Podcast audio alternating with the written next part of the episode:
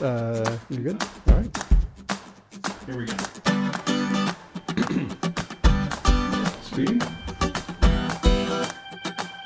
Three, two, one. Welcome back to the Mission Story Slam podcast, brought to you by PWP Video. I'm Michael Schweisheimer, the executive producer at PWP Video and Mission Story Slam. We started Mission Story Slam to share the stories of the organizations that we serve at PWP Video. Those include nonprofits, B corporations, triple bottom line companies, and sustainable organizations. People on a mission to make the world a better place. We gather at Yards Brewing in Philadelphia and pick the names of 10 storytellers out of a hat, and they compete for a $250 donation to their favorite nonprofit. The audience also selects a favorite story for another $100 donation. We videotape their stories for sharing on social media and with friends and supporters. So, this podcast is about the story behind those stories. What motivates someone to tell a story in front of an audience? How did they choose the story they were going to tell? And what was the experience like? And we get to learn about the storytellers themselves. We just had Mission Story Slam 3 during Earth Week, and we had an environmental theme of saving us from ourselves. Our guest today hogged all the prizes. She was our first to be both the judge's first place winner as well as the audience award winner. Kelly Offner is the executive director of Keep Philadelphia Beautiful, which supports the growth of healthy, vibrant neighborhoods through educational programming, community partnerships, and environmental stewardship. She was also a judge at Mission Story Slam 2, which might have been helpful in preparing. I first met Kelly when she was director of cleanups at United by Blue. United by Blue is a Philadelphia based B Corp that creates responsibly made clothing and accessories. For every product they sell, they commit to removing one pound of trash from the world's oceans and waterways, and Kelly had to find all of those pounds and make that happen. The more successful UBB became, the bigger the logistical challenge, and Kelly always made her goals. She's just that amazing. So, Kelly's story was about organizing one of those cleanups. Let's give it a listen. I'm going to tell you about a time before my current job in about December, I left a company called United by Blue where I organized waterway cleanups across the country. And um, organizing a dump site cleanup is a lot like being a crime scene investigator.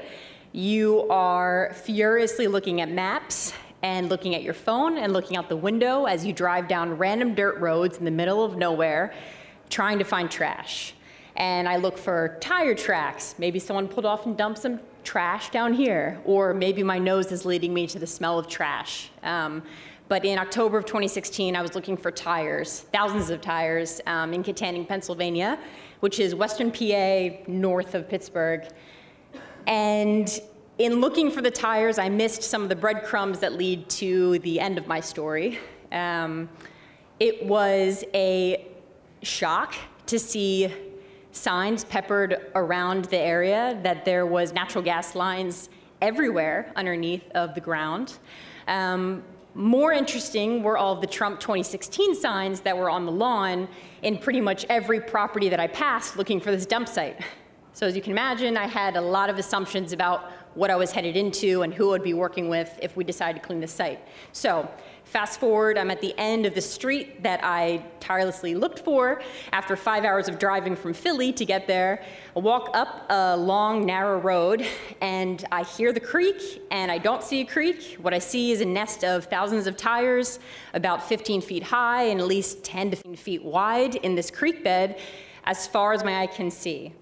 And like any good CSI person, I grab my phone, I open up my video, and I start recording to get evidence. And then also, in case I disappear, at least maybe there's like a track record that someone can find me. And um, as I'm videoing intently, I hear this like snap of like twigs, and I look over, and there's this beautiful stag. It's right before um, the end of hunting season, and the stag is staring down into the creek, into the tires. And I thought, this is terrible. I feel responsible. And I say, I'm sorry to the deer. And of course, it runs off because it's a deer. And I scared the shit out of it. Um, but at that point, I decided I need to get back to my hotel room and figure out what I'm going to do. So, fast forward, I get in touch with the landowner.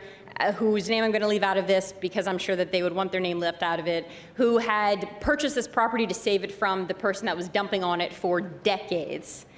The property belonged to his father before that, and um, they had been trying to work to get it cleaned up with the state agency, who will also leave unnamed, for over a decade. And unfortunately, we're told the resources weren't available. So we seemed kind of like a last hope, and they had no reason to trust us. I was from Philly, I had a Philly accent.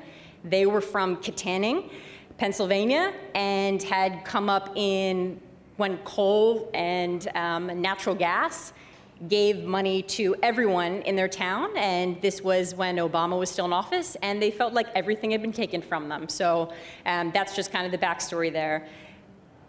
The lander and I worked for the next month and a half to organize resources. I became a pseudo construction project manager expert. I figured out what skid steers were, excavators, mini excavators, front loaders, everything that we needed to get these tires out of the creek bed.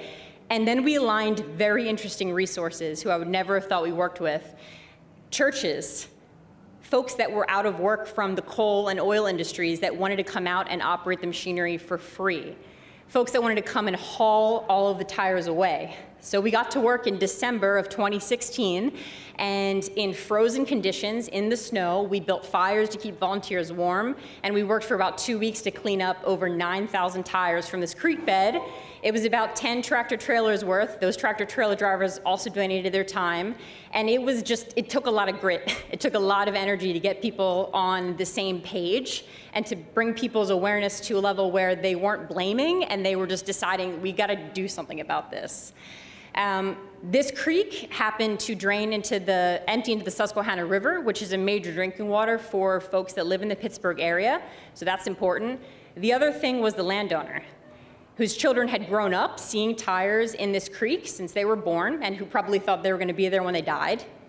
And the landowner was extremely moved to have worked with someone who they didn't know and had no reason to respect, and we formed a lot of respect for one another.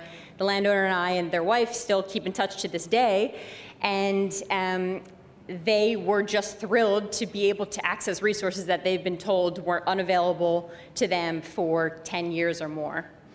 Um, I would say that the biggest takeaway for me in terms of saving us from ourselves is that we need to separate folks' ideas from their identities and see people as individuals. I was welcomed into these people's home as a guest, provided a warm meal, and a warm bed, a room which incidentally also had deer heads mounted to the walls, so I felt kind of like I was, a, you know, abandoning Bambi. Um, and the other piece is that this work takes a lot of work. It takes grit and determination and getting people to work together, and um, that's the key to being able to save ourselves from ourselves.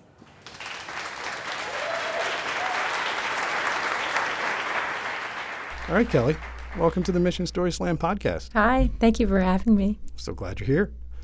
So, um, how many pounds did you clean up in that final year at UBB?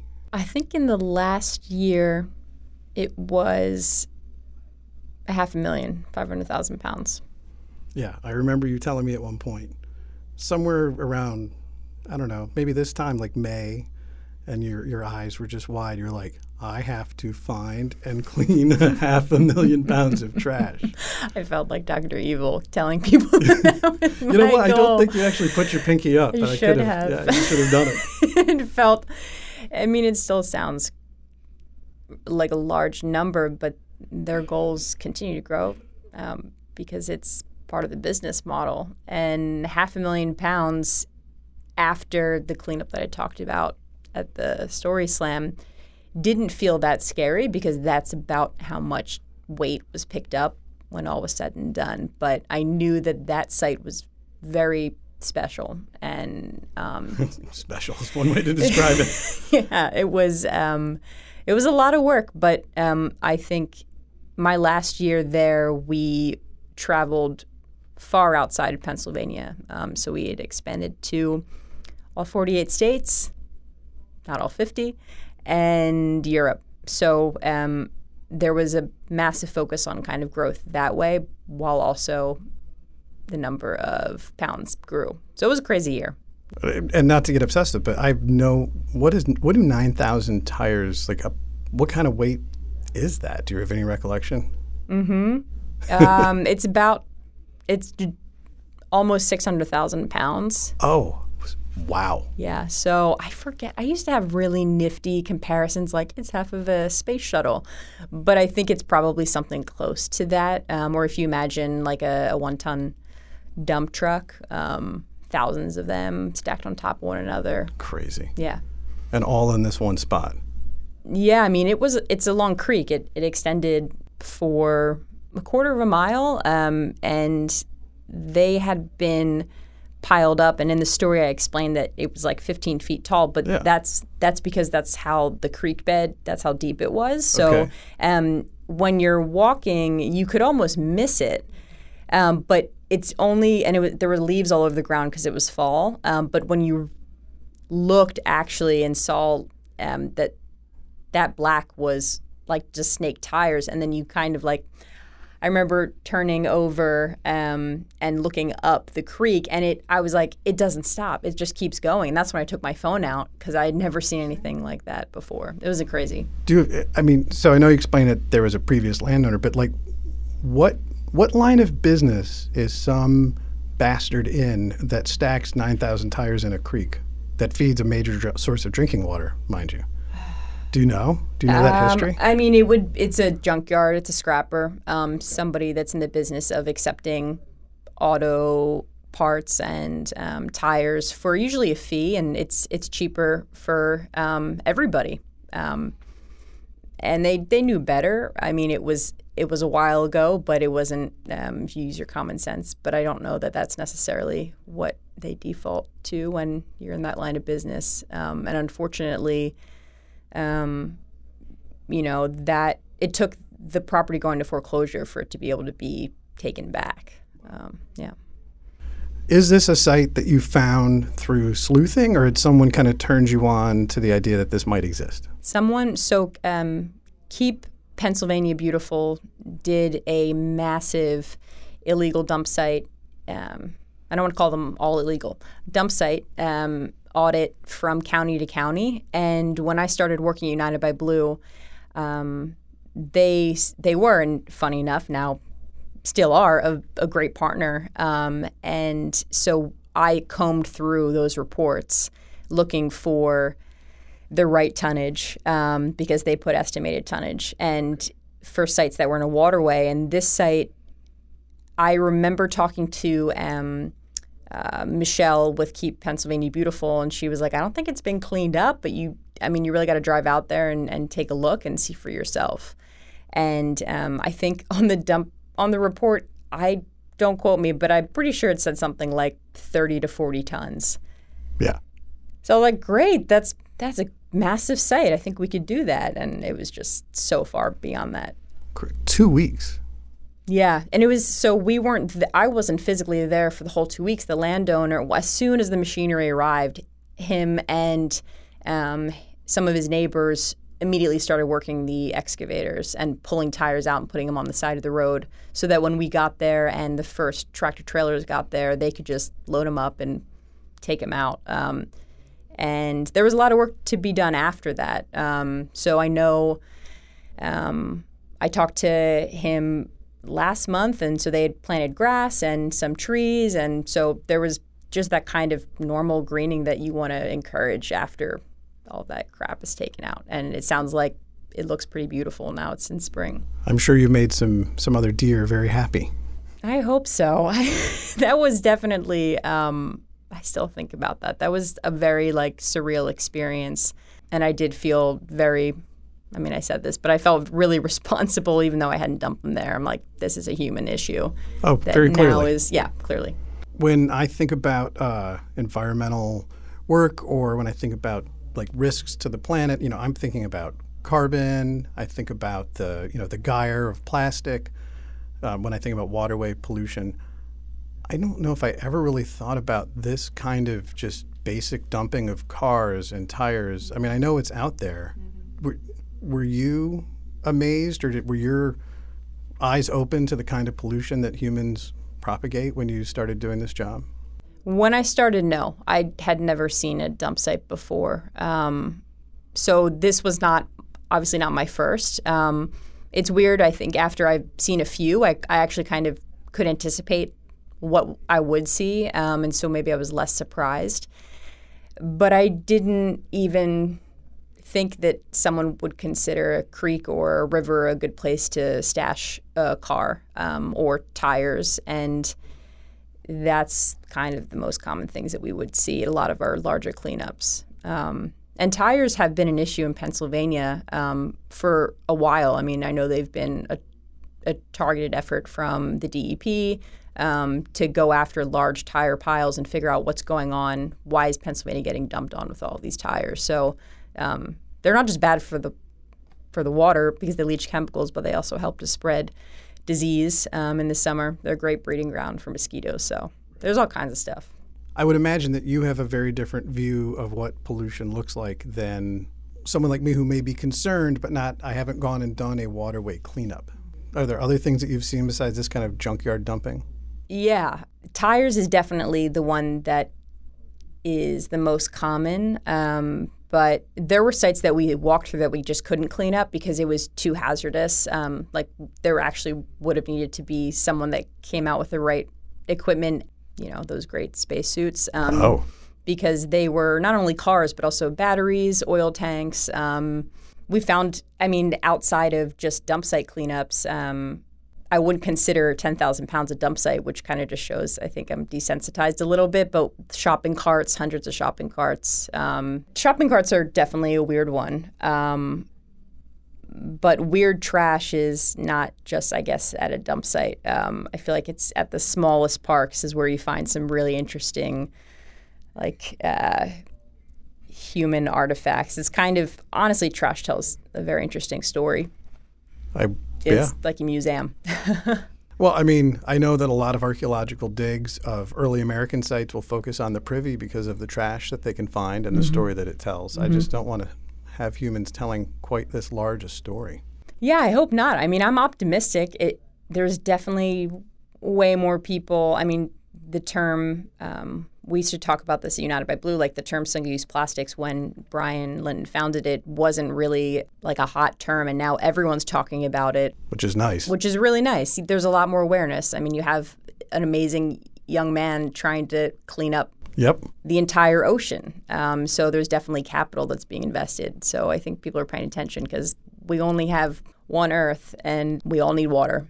So I did want to ask you: are, you are in fact optimistic? I in some ways, I could see that job and the job you're doing now with Keep Philadelphia Beautiful. It could have a way of making one really pessimistic. yeah, I mean it's definitely cleaning up the same site over and over again. That hurts a little bit because you know that you've already cleaned it once or twice, and that there's reasons um, beyond your control at a cleanup. Um, but I'm optimistic because I'm now able to kind of work on the community level. Um, at least that's what Keep Philly Beautiful does to focus on some of the systemic issues around why trash is where it is. And you have to stay optimistic because otherwise the work won't get done. What's different about the work you're doing with Keep Philadelphia Beautiful, or how is it sort of a continuation? Because you built up such an amazing skill set at logistics and crazy accomplishments of massive pounds. How are you using that at uh, Keep Philadelphia Beautiful? a lot of what we had to put together was um, tried and tested ways of reaching volunteers. So, where are people going to find opportunities to get involved in their community? Um, and if you're going somewhere rural like Kittanning, um, they're not going to a Facebook page. I mean, they're going to their local church, um, or it's word of mouth. And so, how do you get flyers to that so we there was a lot of strategies put in place, and a lot of what Keep Philadelphia Beautiful does is convening community members to talk about waste, um, to learn about solutions and troubleshoot strategies, um, and I think be a bit of a sounding board and, and a community partner. And a lot of the outreach and different communication styles I learned at United by Blue have been, and I hope will continue to be helpful in just trying to talk through what's going on. So I want to dive into the part of your story where you talk about learning to interact with very different people than you might normally expect. Mm-hmm. But I'm I'm really interested to find out if you, if in working with Keep Philadelphia Beautiful or at UBB, if if you, there are things that you have been learning from those that you're trying to engage about the work of cleaning up or the work of preventing litter. The takeaway that stands out the most to me right now is to be patient. I think I came from a organization where it was like this needs to get done within this calendar year. So let's get it done. And I definitely am motivated by a deadline, but I also realize that community work um, is something that you need to be very intentional about and to not expect something to happen overnight because you're not moving trash, you're moving people. Okay. um, so that is definitely something that's different and something I've learned just in the past four months. Moving people is a lot harder. Yeah. It's definitely less about Keep Philadelphia Beautiful coming in and picking up trash and um, more about how do we empower the communities that need the encouragement or just need the tools and the resources um, to tackle the problem on their own because that's a way more sustainable solution than coming in with outsiders and just doing cleanups and not involving the community and figuring out how do you get teenagers um, to stop throwing trash on the ground and take their headphones out and want to talk to you. I don't have an answer to that, so don't say, ask me. But we're figuring it that, out. yeah. Uh, I know some people that want to talk to you. Pretty much everybody, I think. Yeah. I just want to know, like, as as a fantastic world-saving person, how what's the next step with keeping Philadelphia beautiful to keep that going? Thank you for saying that. I world can't be saved with one person, but I'm gonna. I, I said a person, a person. one of many that we need. It's finding the other world saving people, um, and I think it's definitely getting um, together the resources that already exist in the city and figuring out how to distribute them equitably um, and figuring out what is the neighborhood or neighborhoods that we can take all of our programming um, with the Philadelphia schools, um, with our litter convenings, with cleanups, and micro grants, and focus that in one neighborhood at a time, um, and work as a as a partner and a provider. And so, for our other listeners who would like to be world savers, or what could they expect to do if they reach out to keep Philadelphia beautiful and yourself? I would say definitely litter cleanups, um, whether it's ones that we run or um, in partnership with other community groups. Um, we also are always looking for volunteer educators. These are the folks like the boots on the ground that are going into the schools and teaching kids about litter prevention, recycling education. And I would also say, you know, recycling is very important. Recycling right is really important. Um, so And very hard. it's it's it's definitely hard, but I think we should be patient and you know tackle it um, one one bin at a time, and really that bin is yours. And outside of recycling, cutting down on the amount of waste that you actually have to put in the bin. Period. Um, So whether that's bringing in composting into your home or just making a effort to buy less stuff, especially plastic stuff. So, with all the talking to people, um, I would imagine that storytelling is naturally a big part of this new role for you. Well, it's listening to other folks' stories and also figuring out what part of Keep Philadelphia Beautiful's story resonates with me. Um, and that means something.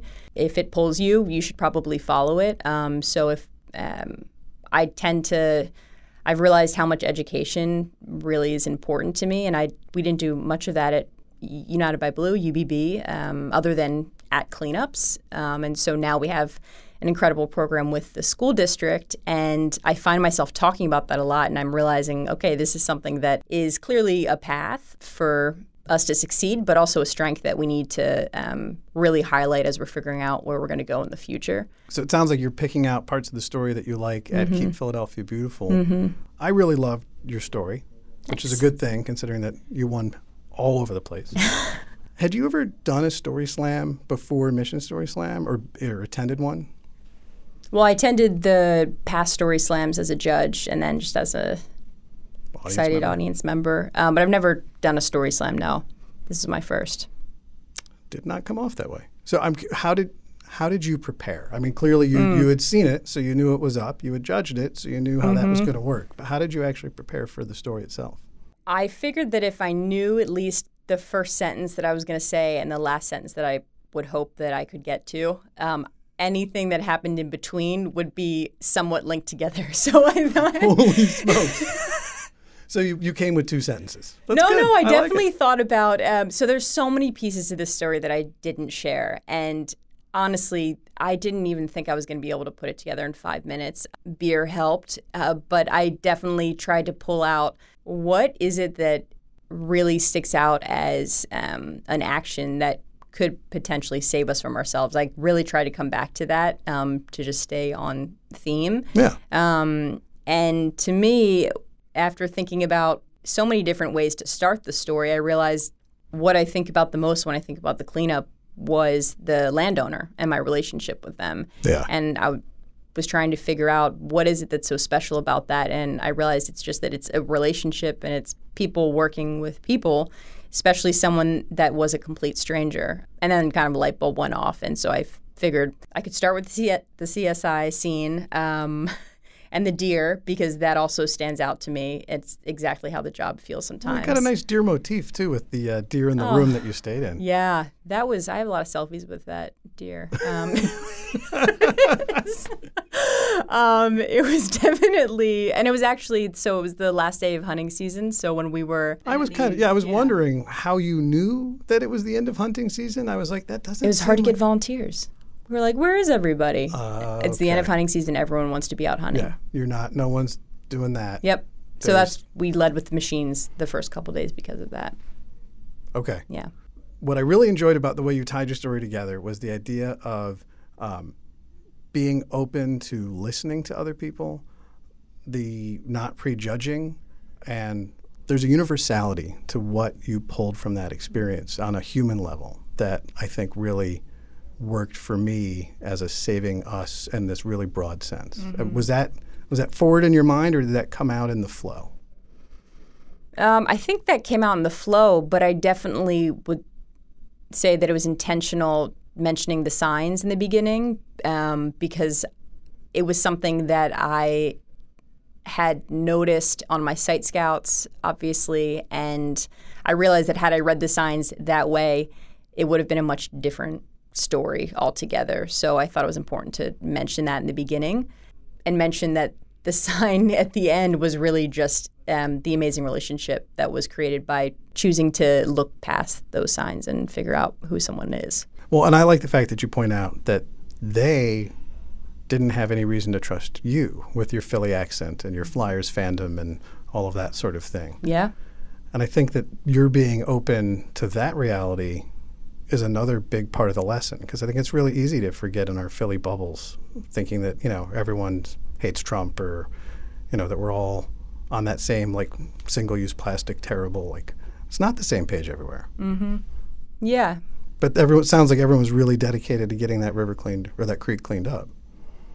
Definitely. And I mean, I, I think that maybe they had assumptions about us and, and what we were about, but I never felt that from them. And that that's the other piece of it. I think is um, when you let your guard down, or you know, when they let their guard down, I felt much more safe being more vulnerable and getting to know them and just relaxing. Um, and so it's like a s- it's a cycle. Um, so if we we continue to come at one another with um, being guarded and defensive, we'll never get to know each other. you Yeah. know? So Kelly Offner, I'm very, very appreciative of all of the rock star world saving work that you do. And I appreciate you taking the time to come in and share your story with us. thank you for having me and thanks for putting on a great event. Thanks. You can learn more about Keep Philadelphia Beautiful at keepphiladelphiabeautiful.org. That's the URL until Kelly shortens it, which is a major new goal for her, I hear. So we'll be bringing you more interviews of storytellers from Mission Story Slam in the coming months. And we've just begun planning Mission Story Slam 4 for a Tuesday in September. We're between the 10th or the 24th. If anyone is counter programming on one of those nights, reach out. Tell Dave Winston or myself so that we don't do that. We are looking for an excuse to choose. We're also looking for sponsors, so if that is of interest to you, you can also contact Dave Winston or myself and uh, give us ideas for themes as well. So far, we're floating around with disaster or disasters. We'll see what happens. I think we're going to go broad. Don't forget, like all podcasts, we definitely benefit from your reviews and from sharing the podcast with friends and colleagues who you think would enjoy what we're doing at Mission Story Slam. And please do follow us on Facebook, Instagram, and Twitter. The Mission Story Slam podcast is produced by Dave Winston and brought to you by PWP Video. We are video with a mission. Find us at pwpvideo.com. So we'll be back with another episode in about a month. And until then, I'm Michael Schweisheimer, and I look forward to sharing the next story Behind the Story with you soon.